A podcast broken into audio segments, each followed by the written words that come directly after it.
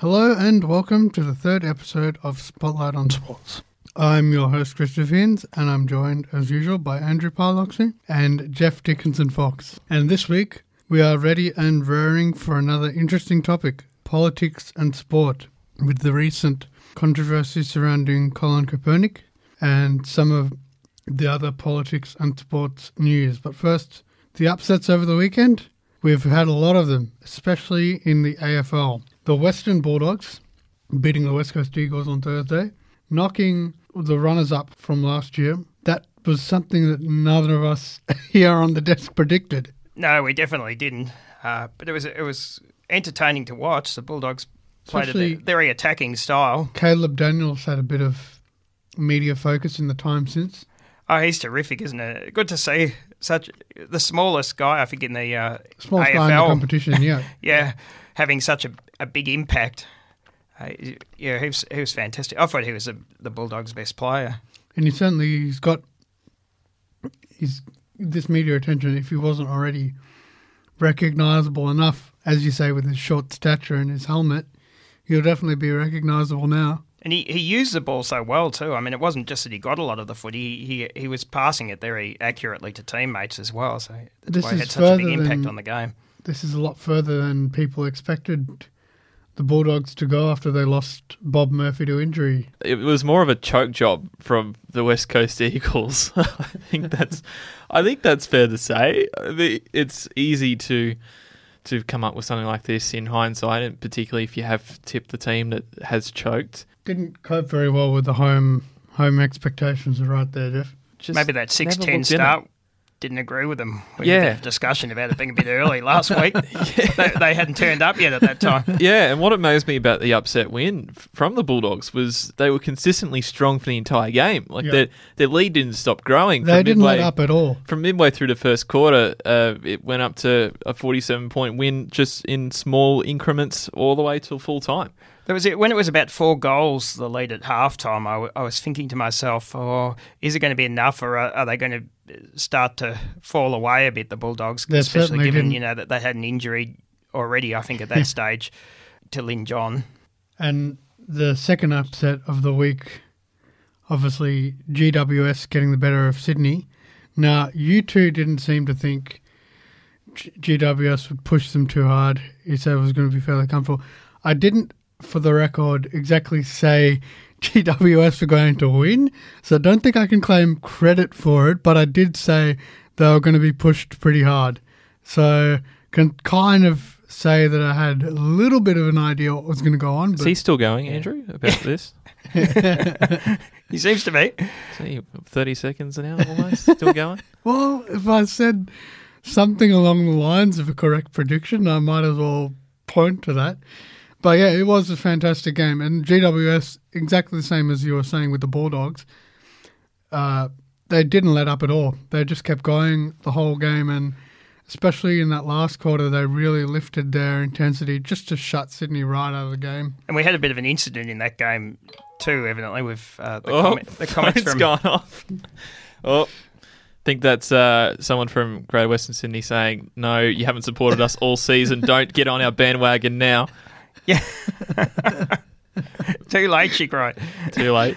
You were saying, Andrew? Yeah, I, I was talking about Shane Mumford and his his comments to Lance Franklin attracting a bit of news during the week. I was wondering Yeah, uh, I mean- if you've got any opinion on that, Chris. obviously it wasn't the worst sledge in air commas that we've ever heard but i think to a certain extent that that sort of thing when it's that personal and about somebody's mental health is probably pushing the boundary of what's acceptable i'd, I'd say Because I don't know exactly what quote you saw, but I, the one I saw was something along the lines of, "Oh, good that you're not on holidays like Yeah, last so year just- at this just- time." Or just something as a reminder- to uh, to viewers who may not be aware, last year, Buddy Franklin was going through some depression and mental illness, and he asked the Sydney Swans for some time away from the game.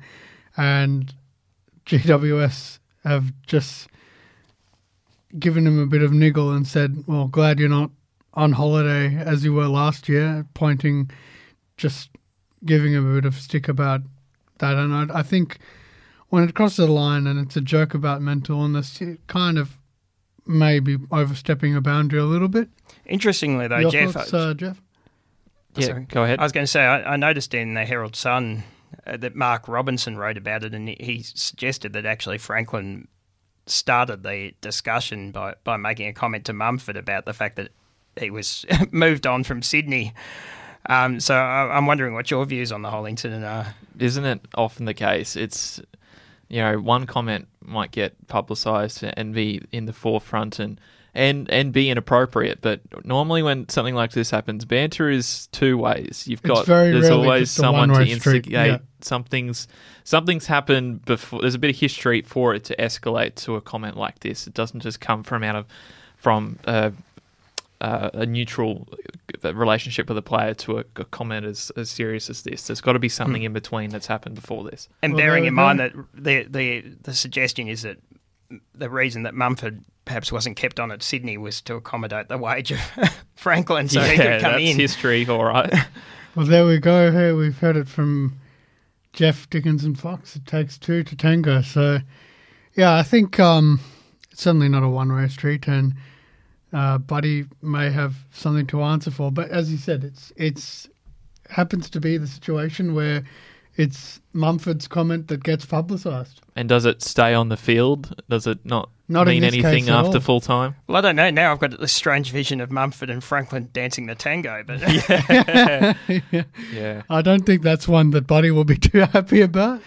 I don't know that Dancing with the Stars will quite take on that concept, but you never know. It'd Yeah, no. probably be Could be something They're new. struggling for ratings at some point. I'm sure they'll have it in the back of their mind. And uh, just finishing off with our upset wins, but of course, there's one that we have to mention on behalf of our guest last week and our good friend Jordan Franken, the Two Sharks weeks ago now. getting on top. That was a good win, guys. Sharks were uh, entering the game with all this doom and gloom. They had won just one of their last six games. and Paul Gallen was ruled out their captain 24 hours before the game with this mysterious injury. Canberra playing at home, had won 10 games in a row and averaged over 30 points a game. So this really is a, a shocking result. Um, Somehow Cronulla won.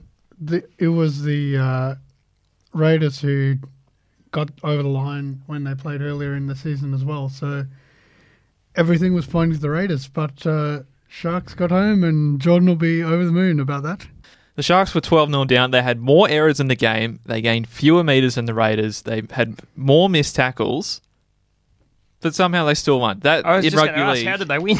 that how did they? Yeah, it's just there was a couple of uh, couple of key moments, particularly at the end of the first half. There was one moment the the Sharks were down 12 0 and and the lead could have been 20 or 30 because Canberra was so strong. Uh, but there was a, a try there from uh, Cronulla player Matt Prior almost on half time, which shouldn't have happened, but it did. So that's what really got them back in the game. and another bit more comfortable win. Jeff, this time your team, the One of them. Uh, Uh, it one of- is one of it is my ultimate superior team, no, no question. the Brisbane, I'm ta- you're talking about. yeah Brisbane, of course, the Broncos uh, beating the Gold Coast Titans, their Queensland rivals, and now going on to a semi-final against their other Queensland rivals, the Cowboys. Repeat of uh, final. It will be.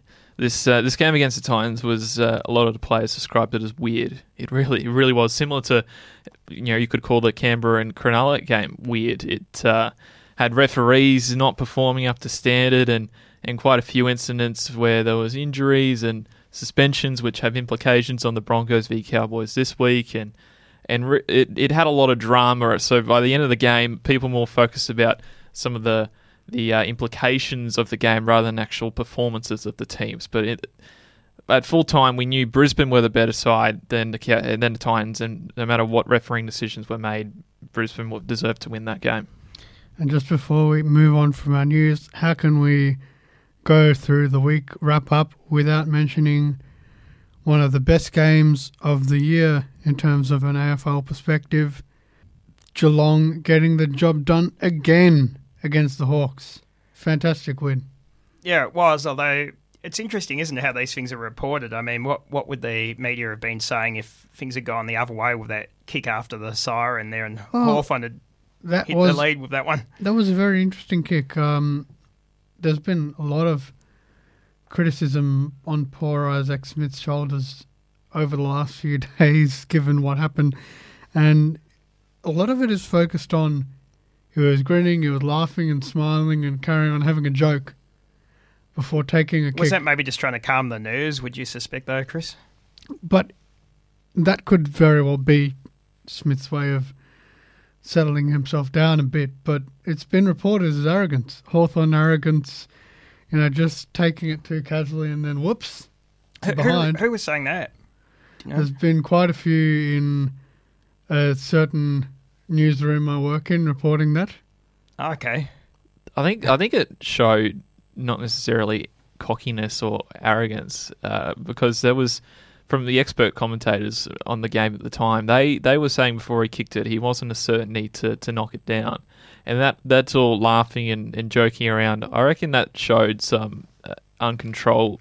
He he couldn't handle the situation and just couldn't keep emotions in check. Like he, he probably was thinking oh if I'm not if I tighten up here, I'm, I'm I might miss the kick. If I just be loose and just do all these things to loosen me up, like joke around, which looks terrible, but thought I don't think I think don't think he handled it that well. That's what I would think too. That it was trying to calm himself down a bit, or you know, trying to relax enough to take the kick. Because I mean, if you're going to be cocky, I would have thought you'd be cocky once you'd kicked the goal, not- not before you'd taken the kick. Mm. Well, those Geelong players, though, they were certainly over the moon. Flying and leaping and jumping all over the place once it kicked, once the kick had gone astray. I'm just wondering when when's someone else going to get a go though. I mean, we've seen Geelong and Hawthorn so much. Yeah, it was a great game, but haven't they had their turn? Well, if um, this Bulldogs match goes the way that uh, they had a fairy tale win last week and have another one this week, who knows? May not be a Geelong Hawthorn rematch for once. Because the his- history of it tends to be that that you know the team that finished in the top four the next week, uh, if they've lost one and they come up against a, a team from the lower half of the eight the next week, they tend to tend to beat them. But But the Bulldogs will be could be a- hoping they pull off could another be upset. a change this time. Yeah, they'll be hoping that. I think this extra week of footy could be beneficial for the Hawks. You know, if the, instead of having another bye for the Hawks specifically to have another another chance to hit top form in this game is is probably going to be do them some good. So, on to our main discussion this week, as we promised sport and politics. And starting off for our listeners who may not know, there's been some controversy in the US with Colin Kaepernick refusing to stand for the US national anthem. And there has been a couple of athletes who've followed in his footsteps of late. And that's all to do with him saying that the US is a racist country. I'm not going to stand for an oppressive government and an oppressive nation with an oppressive history. So, I guess not quite the same thing as Adam Goodes, and certainly not quite the same level of exaggerated publicity that Adam Goodes had a couple of years ago with this spear throwing, but it has been interpreted, could be interpreted by as being troublemaking in the same way that a lot of people, including Sam Newman on the Footy Show, said that Adam Goodes was. From my point of view, anyway, they're very different situations. Uh, in that, Yeah, I mean, the Adam Goodes situation was open to interpretation. One could say in that some people were, were interpreting the, the booing of Goodes as, as racism. And then others weren't. weren't, and others were seeing other other motivations for it. Whereas, how I think in, in this American situation that there, there's a clear cut issue at hand that they're, that they're protesting about, which is to do with the the police shootings um, over there of, of black people. Um, so it's it's a bit of a different situation, I guess. There's, there's not the same level of interpretation involved. It's just whether you think that, that that form of protest is appropriate or not, I guess. But the actual the actual reason he's he's protesting, I guess, you know, the, you can see a clear clear motivation motivation. for it. What do you think, Jeff? Look, I'm I think I'm fine with Colin's actions. Uh, there are strong feelings and legitimate reasons to to the actions he's taken. So that's all the convincing I need. Like this isn't some shallow media stunt. He's uh, very serious about this and is very committed to the cause. Is it perhaps concerning in some way, though, that so many people, especially young people, even in high schools, have followed his lead. Concerning which way, though, Chris? I mean, it obviously depends on which perspective you come from. But if you disagree with Kaepernick's stand and you think, oh, he's making a, a mountain out of a molehill, it's not his job to to tell the police off or anything like that, you'd feel a little bit aggrieved to see the influence he's had on younger people in high school and getting them to, to take a stand where some people, not necessarily us in this room, but some people may deem that unnecessary and he's got young people following in his footsteps. I guess the concern I would have is if it got to the stage where there was pressure put on people to to actually take that action themselves. You know, and, And that if, if for instance, they were standing proudly for the national anthem, then people were were saying a little like with the good situation with the, the booing, you know, oh, you're you're showing pride in the national anthem and so on. So there, that means that you're you're supporting oppression of black people, for instance. I certainly Um, don't think it's come to that stage yet. no, but I just, yeah. you know, it, it, I could see it, you know, potentially in some places, at least some people perhaps taking that view.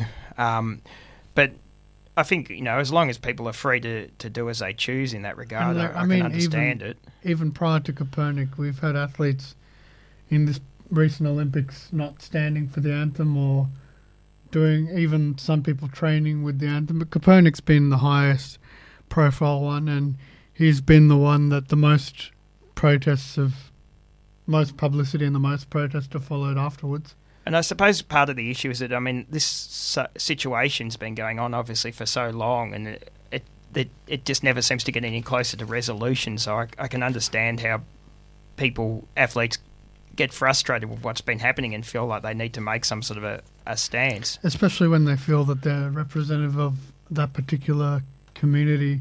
you know that's fair enough. And what I more think about before any of these big things come to light or start is in in, in the NBA in America. So America again, before every game they have, there's there's the American national anthem, and that league now is filled with so many international players. I've always and they and and everyone stands up for the anthem there. I've always wondered if any of the international players decide if they didn't want to stand for the national anthem, you know, what sort of reaction that would get. Like someone like a Patty Mills is going, well, I'm Australian and I'm not American, and, and why would I stand for the American national anthem?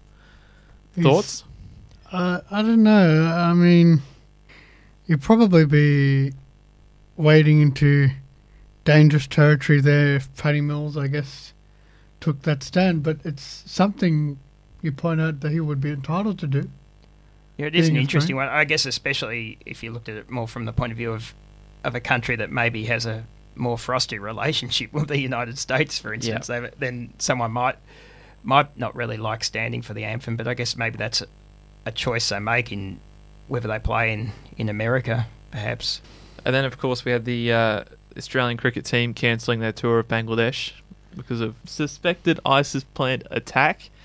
And, you know, we were debating if politics and sport is a, a good venture or a bad venture, but uh, certainly that I thought was positive. England not opting to do so on their upcoming tour of Bangladesh as a board decision.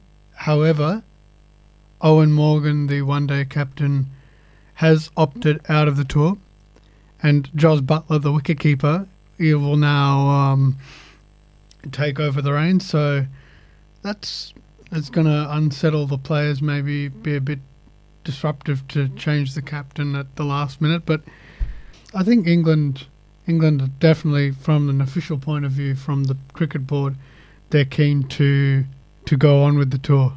Yeah, they they do appear to have made that decision conclusively now. So it is an interesting one, isn't it? When the, there's supposed to have been these suspected uh, threats to the Australians previously. I mean, why should England really be any different? I guess they symbolise the same kind of Culture, characteristics yeah. and culture. Well, cricket's an interesting one when we talk about cricket and politics and sport. Where in Sri Lanka we've had there's a rule written into the law where any cricket team that's picked to tour another nation, the sports minister can, if he would like to, go over the team sheet and handpick players that he doesn't like. and swap them for others. So that would come. That would apply a fair bit of pressure on players, I guess, to say the right things in the public domain. I mean, you wouldn't. And I mean, some people, once you once you reach a certain point of invincibility, I guess, players just don't care anymore. They'll say, "Well, I'm too valuable to the team, and now I'm going to say X, Y, and Z against the sports minister or against the government or whatever, because they can't drop me. I'm too important." And it has landed them in hot water, but it hasn't got them dropped. But the problem is, it's very hard to get yourself to that position of Im- immunity in the team. Yeah, and then I suppose one has to ask the question if if they're relying on that sort of situation, then what happens if they have a couple of bad innings, for instance? Then are they are they going to come under pressure a lot quicker than they might have otherwise? And speaking of cricketing politicians and their interest in the game, we've got a clip of former Prime Minister Kevin Rudd and his cricketing interests. Stealing the limelight about an hour ago was the uh, foreign minister, Mr. Kevin Rudd. He was here with a Chinese delegation and, well, trying to explain the game of cricket to them, but eventually ended up as a translator when they ran into Peter Siddle, who took the hat trick and six wickets in the first innings, and uh, and Geoffrey Boycott also. They ran into him, and he had a little bit of advice. Stay with the British, not the American games. Baseball no good. Baseball no good. Cricket the game. no good. Kevin, he just never misses an opportunity to show off that Chinese, does he? How creepy was a- that? He insisting on cricket. They probably don't even know what baseball is or what the the English word for baseball is. The, all that polite laughter just got very creepy right at the end there. With Geoff Boycott at the end. Yeah, it was a funny little clip, wasn't it? Let him go. Uh, Kevin Rudd, he's, he's had um, his troubles in the past with speaking Mandarin, but yeah, he's certainly been to the cricket a couple of times with Chinese delegations. So that was in 2010 at the Gabba. Uh, yeah, he took some visiting Chinese dignitaries for a cricket experience. But perhaps before we move on from the subject of cricket, and before and that, sorry, sport- that audio thanks to Cricket Australia TV. perhaps one of the most embarrassing moments in Australia's diplomatic history. Kevin Rudd's predecessor, John Howard, in the 90s, bowling in Pakistan, the one of the worst deliveries in the history of the game. Hey, Kevin Rudd's got similar candidate for, for delivering as, as what John Howard does. Both terrible. Well, I mean, how much worse was it than Harmison's first ball in one of those Ashes series? Yeah, though? Probably a lot worse. Because Harmison got it on the pitch. No, it went, No, he went didn't. to second slip. He did. yeah. No, he got it on the. gr- John Howard probably would have been lucky to get it, not get it into Bay 13. Admittedly, I think John Howard's one maybe bounced a couple of times and then rolled along the ground. It's a little mully grubber. Yeah, it certainly wasn't the brightest moment in And then there was Bob Australian Hawke, Bob, Pakistan Hawke, relations. Bob Hawke hitting the ball into his glasses at one stage. I mean- there was another one. Yes, there has been the odd Bob Hawke incident at the cricket, but you also have to remember his good moments at the cricket, such as sculling down beers at Bay 13. So it's not all bad for Bob Hawke.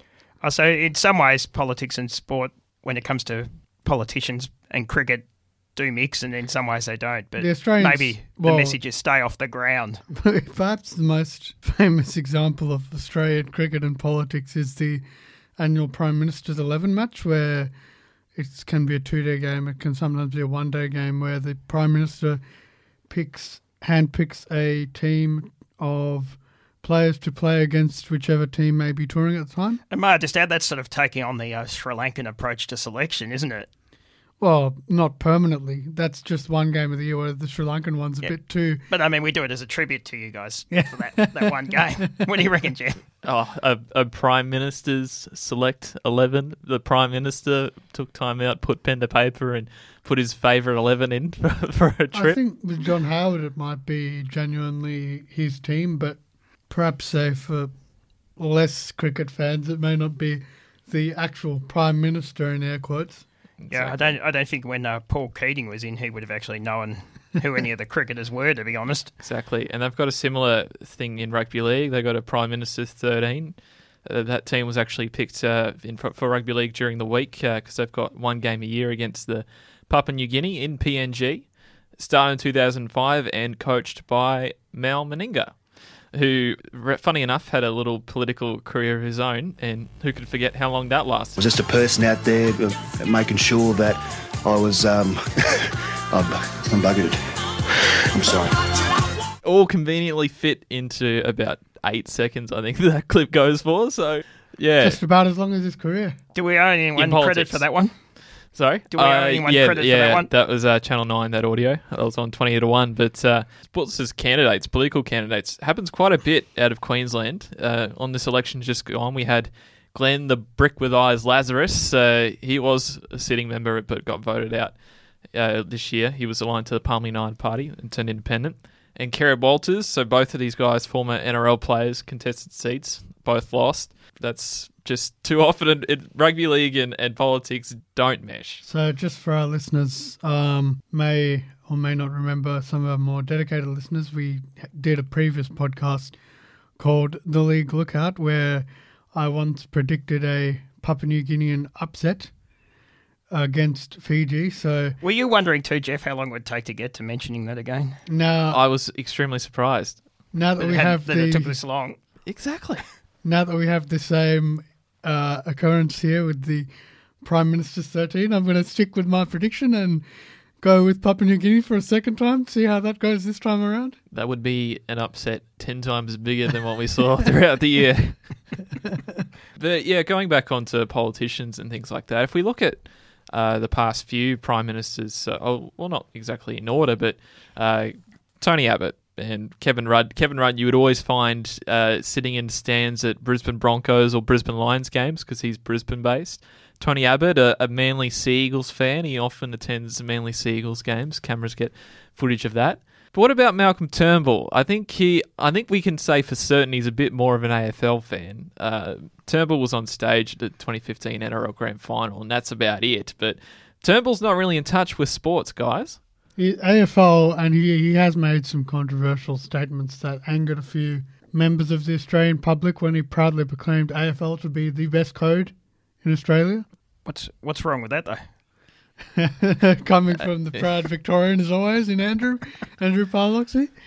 But uh, yeah, I mean, I remember earlier on in the year, Joe Biden getting pulled at all corners of the of the political spectrum, being told to follow West Coast, follow Carlton, and he was being obviously on the West Coast side. It was um, Julie Bishop trying to get him to follow West Coast, but being pulled on both sides of the political, both sides of the sporting direction by the politicians surrounding her. Him, he was actually guided by and translated the game, much as Kevin Rudd did to his Chinese delegation, by none other than a fellow American, Mason Cox from Collingwood. So that was pretty remarkable. Yeah, I think there was actually a St Kilda game on the same day, so I'm not sure why he ended up at the MCG instead of Docklands. But Still happy, Andrew? Probably, well, probably because of Mason Cox, he knew there was an American there who could talk some sense behind the AFL. we've got Jason Holmes down at St Kilda, our ruckman. Is he also American? He's American, yeah, Well, he could have gone to Docklands. from Chicago. I Could have gone to Docklands and Why? Why waste his time at the MCG? Yeah, I agree about the comment before about Malcolm Turnbull in sport. He doesn't really strike me as a sporty sort. No, he's. I picture him on a Saturday night just kicking back on a lazy boy recliner with a bottle of San Sangiovese or something like that, you know. So, not watching sport, probably watching some. Well, probably not watching the ABC, but No, probably maybe streaming some old antiques program. Antiques Roadshow. Didn't want to name them, but That's not a bad show. have you have you ever given it a try? for about five minutes before I, I turned it off. I think I always see it waiting for a dentist or a, or a GP. That's about it. Satisfy some of the uh, my elderly clientele while they're waiting for their appointment. But uh, there are some times where sport, politics and sport do mix in a positive way, and one of the more well-known examples from years gone by is uh, Nelson Mandela famously coming out in the Springboks jersey in the 1995 World Cup final. The uh, Afrikaner population had been isolated to that point by some of the sweeping changes that had gone through towards the end of apartheid, and they were they were quite understandably afraid of their place in South African society. But that gesture by Mandela to come out in the most beloved symbol of Afrikaner culture in South Africa, the Springboks jersey, and say you're welcome in this country. You know, it was a pretty brave thing to do, from what I understand too, because the the Springbok was seen as a really hated symbol by by a lot of the of, people, the non the non-Afrikaner and population. other yeah. non-Afrikaners, I guess, in the Yeah. community. Uh, so, and I think a lot of people, from what I've read, really wanted to get rid of that symbol, but Mandela was one who said, no, we should stick with it and, I guess all unite. And that's that's the thing where he knew I can use politics and sport and mix this well and make a by sticking with the decision to stay with the Springboks name, I'll make a community that feels isolated know that their place is still very much intact in the country. So guys, just before we move on from our discussion, are there any other notable moments you guys can think of where sport and politics have mixed perhaps in a positive way? The negative, I think, outweighs the positive. I don't have any more positive examples for you. I'm trying to come up with one at the moment. Chris, you got me on the Well, hop with that one. Have you? have What you about one? what about the negatives then, Jeff? Pretty much what I've brought up is I'm dead set. You're Yeah. just you're just stuck with uh, your main main Nothing else negative, comes which to is. Malcolm Turnbull's not not good enough. I just want to see more his- from our current. PM. Yep. He's been in lo- he's been in the seat long enough. He's got to instead of just showing up on stage for an NRL grand final, he's got to be a bit more into it. Maybe you can get to an A League game or two. Possibly. Here's the call, Malcolm. Get on to the soccer. Get on to the NRL more often. Get out there. Get in public. Even the lawn bowls, if that's more his sport. Get out there on the lawn. Lawn bowls, and in the background there'll be a TV showing Antiques Roadshow at the uh, retirement at the Canberra local Canberra retirement home, or perhaps can do some. Actually, he's a good kayaker. He's been kayaking around the uh, Sydney Harbour. You, you guys hear about that? Because No. he, he lives right on the uh, the water in uh, right in Sydney. He's uh, gets out on the kayak every now and again. That's technically a sport, but he does that by himself and his media crew. That's about it. And with plenty of time left in the podcast, why not take a look ahead to the rest of the week where we've got two big games coming up for the AFL with Sydney, of course, playing again after losing their prelim final to the GWS. And this time they'll be taking on Adelaide, who will be stop tough to stop with Eddie Betts on fire. I'll start. I'll jump on the GWS bandwagon. Will you accept me, Chris? Why not? GWS needs more than just five fans. yep. well, well, GWS are just having a rest this week, though, though aren't they? yeah. I'll, I mean, I'll be back in the win next week, maybe. I'm just, just saying, but uh, just just getting getting on the GWS bandwagon. It's it's not a not a bad one to be on. Like you'd like to see them pull a surprise or two. And uh, the other match, of course, Sydney and Adelaide, and Hawthorn making trying to make amends for their loss uh, with Geelong, as we mentioned, with the Bulldogs. And Andrew, you said it would be tough for certain for the Bulldogs to pull off an up a second upset in a row. Oh, I think they can do it, um, but as I've suggested earlier, history does seem to indicate that more often than not, the uh, the team that finished in the top four tends to end up winning that one in the, the second week of the finals after losing the first game of the finals. But from what we saw of the Bulldogs last week, I mean, they certainly look capable of doing it. And Hawthorn sort of had a fairly up and down year. Um, They ha- certainly haven't been at their absolute best that we know of them to be. But one one question mark, I guess, is going to be over those injured players who came back in last week. And I mean, I know last week I I said I didn't know how they'd go then, and, and they obviously went well. But uh, there is that issue, I guess, that sometimes when you come back from some time out of the game and you, you play a game, then then the week after that it can catch up with you sometimes. So that that's a little bit of a concern. But I'm going to go out on a limb and tip the Bulldogs this week. All right, that's interesting. brave again from Andrew, but perhaps knowing what what we saw with hindsight from last week, maybe not such a bad idea. Is it though? I would uh, pull out the cliche by saying, "Never underestimate the heart of a champion." I'd, I'd much rather back the champion and lose than than to uh, think that they're not capable of moving on the finals. So I'm dead set to Hawthorn get over this weekend. Oh, make, make no mistake, I'm definitely not writing the Hawks off, but yeah. I'm But just- if the Bulldogs win, you what happens to Hawthorn? Well, yeah. They, they, if the Bulldogs win, then I'm definitely writing the Hawks off. Because you don't It's have a much little other specu- option. It's a little speculative still at this stage before the bounce of the ball. Well, uh, I, I I tend to be tend to agree with you. There. I'm a bit swayed by your argument, Andrew, and I think Hawks maybe just have pushed their luck a bit. So going with the Bulldogs. And what about in the, the Sydney Adelaide game though? Adelaide or Adelaide will run Sydney really close. I'd go with Adelaide because Eddie Betts is just going to be hard to stop, and Sydney to me, Hawthorn were pushed, but they still looked okay.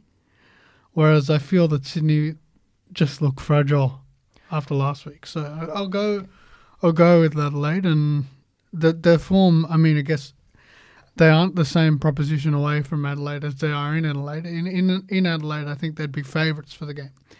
But even away from Adelaide, away from South Australia, they're still a very good form team, and I'd be backing them to do the job against Sydney. Sydney's a very proud side though, and I mean, uh, it's hard to see them putting in a A second a, a dodgy performance like they put in last week, which was well below par in I think probably every department. So I'm going to go with Sydney narrowly.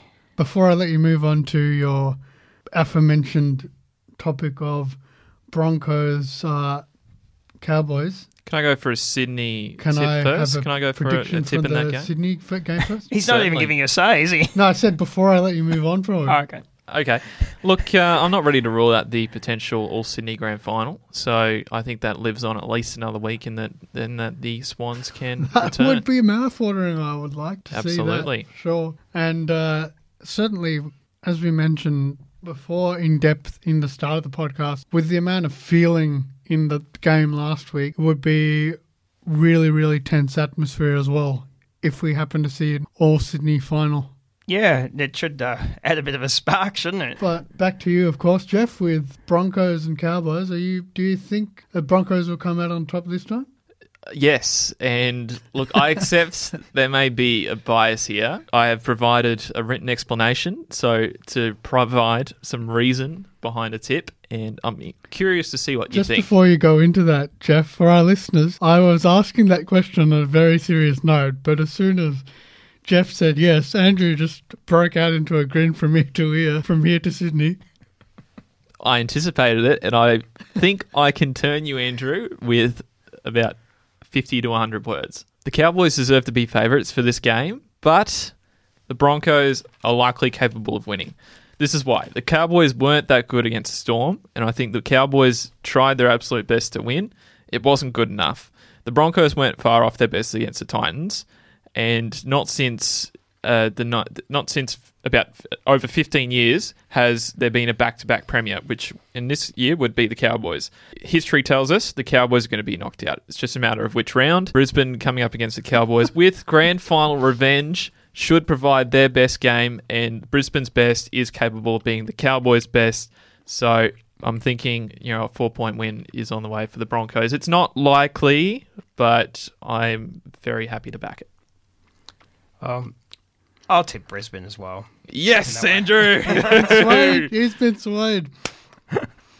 well, I say it's close, and the Cowboys have some star players, but the one factor, which you did mention, which does probably sway Andrew and also sway myself, is that, in your own words, the Broncos' best is as good as the Cowboys' best. They have been showing that in the last few weeks after a mid-season stutter. So I'd back them again, and I'd say it's probably probably going to be under 10 points in favour of the Broncos. Wow, I've got a round table of Broncos support That's when that's they're very, not the favourite. How did this happen? I must, I must write out my explanations You know how more it often. happened. You know how it happened. It's because Jordan Franken's not here. Yeah, good point. well, uh, You could provide an analysis that Einstein would be proud of, and Jordan Franken would still say no. no comment. I don't know when You're on your own there, Chris. I don't know when we'll get him back in here again. Probably, probably the next time Cronulla win the grand final, which could could be now. It could be another ten years. What do you mean next time? They haven't won one yet. oh, they haven't won one. Still without a flag. Yeah. Even my Sainers are one ahead of that. Yeah. oh, fun at Chris, uh, Jordan's expense. How good is it? It's a little almost bit- every week that he's not on the show. To be fair, It's a bit of a cheap shot, isn't it, when we don't have him in here if we if we get stuck in? But it's still fun though, isn't it? It's still fun. We should have a segment dedicated to to taking the piss out of Jordan. Well, after next- after some of the things he said about Melbourne, anyway, my my lovely hometown. well, I was just going to say that's going to be the next. It makes no frankincense topic. Is how terrible we are. It makes no frankincense how much these these spotlight on sport guys take the piss out of me. uh, there's any any amount of things he could come up with, I guess, for that segment.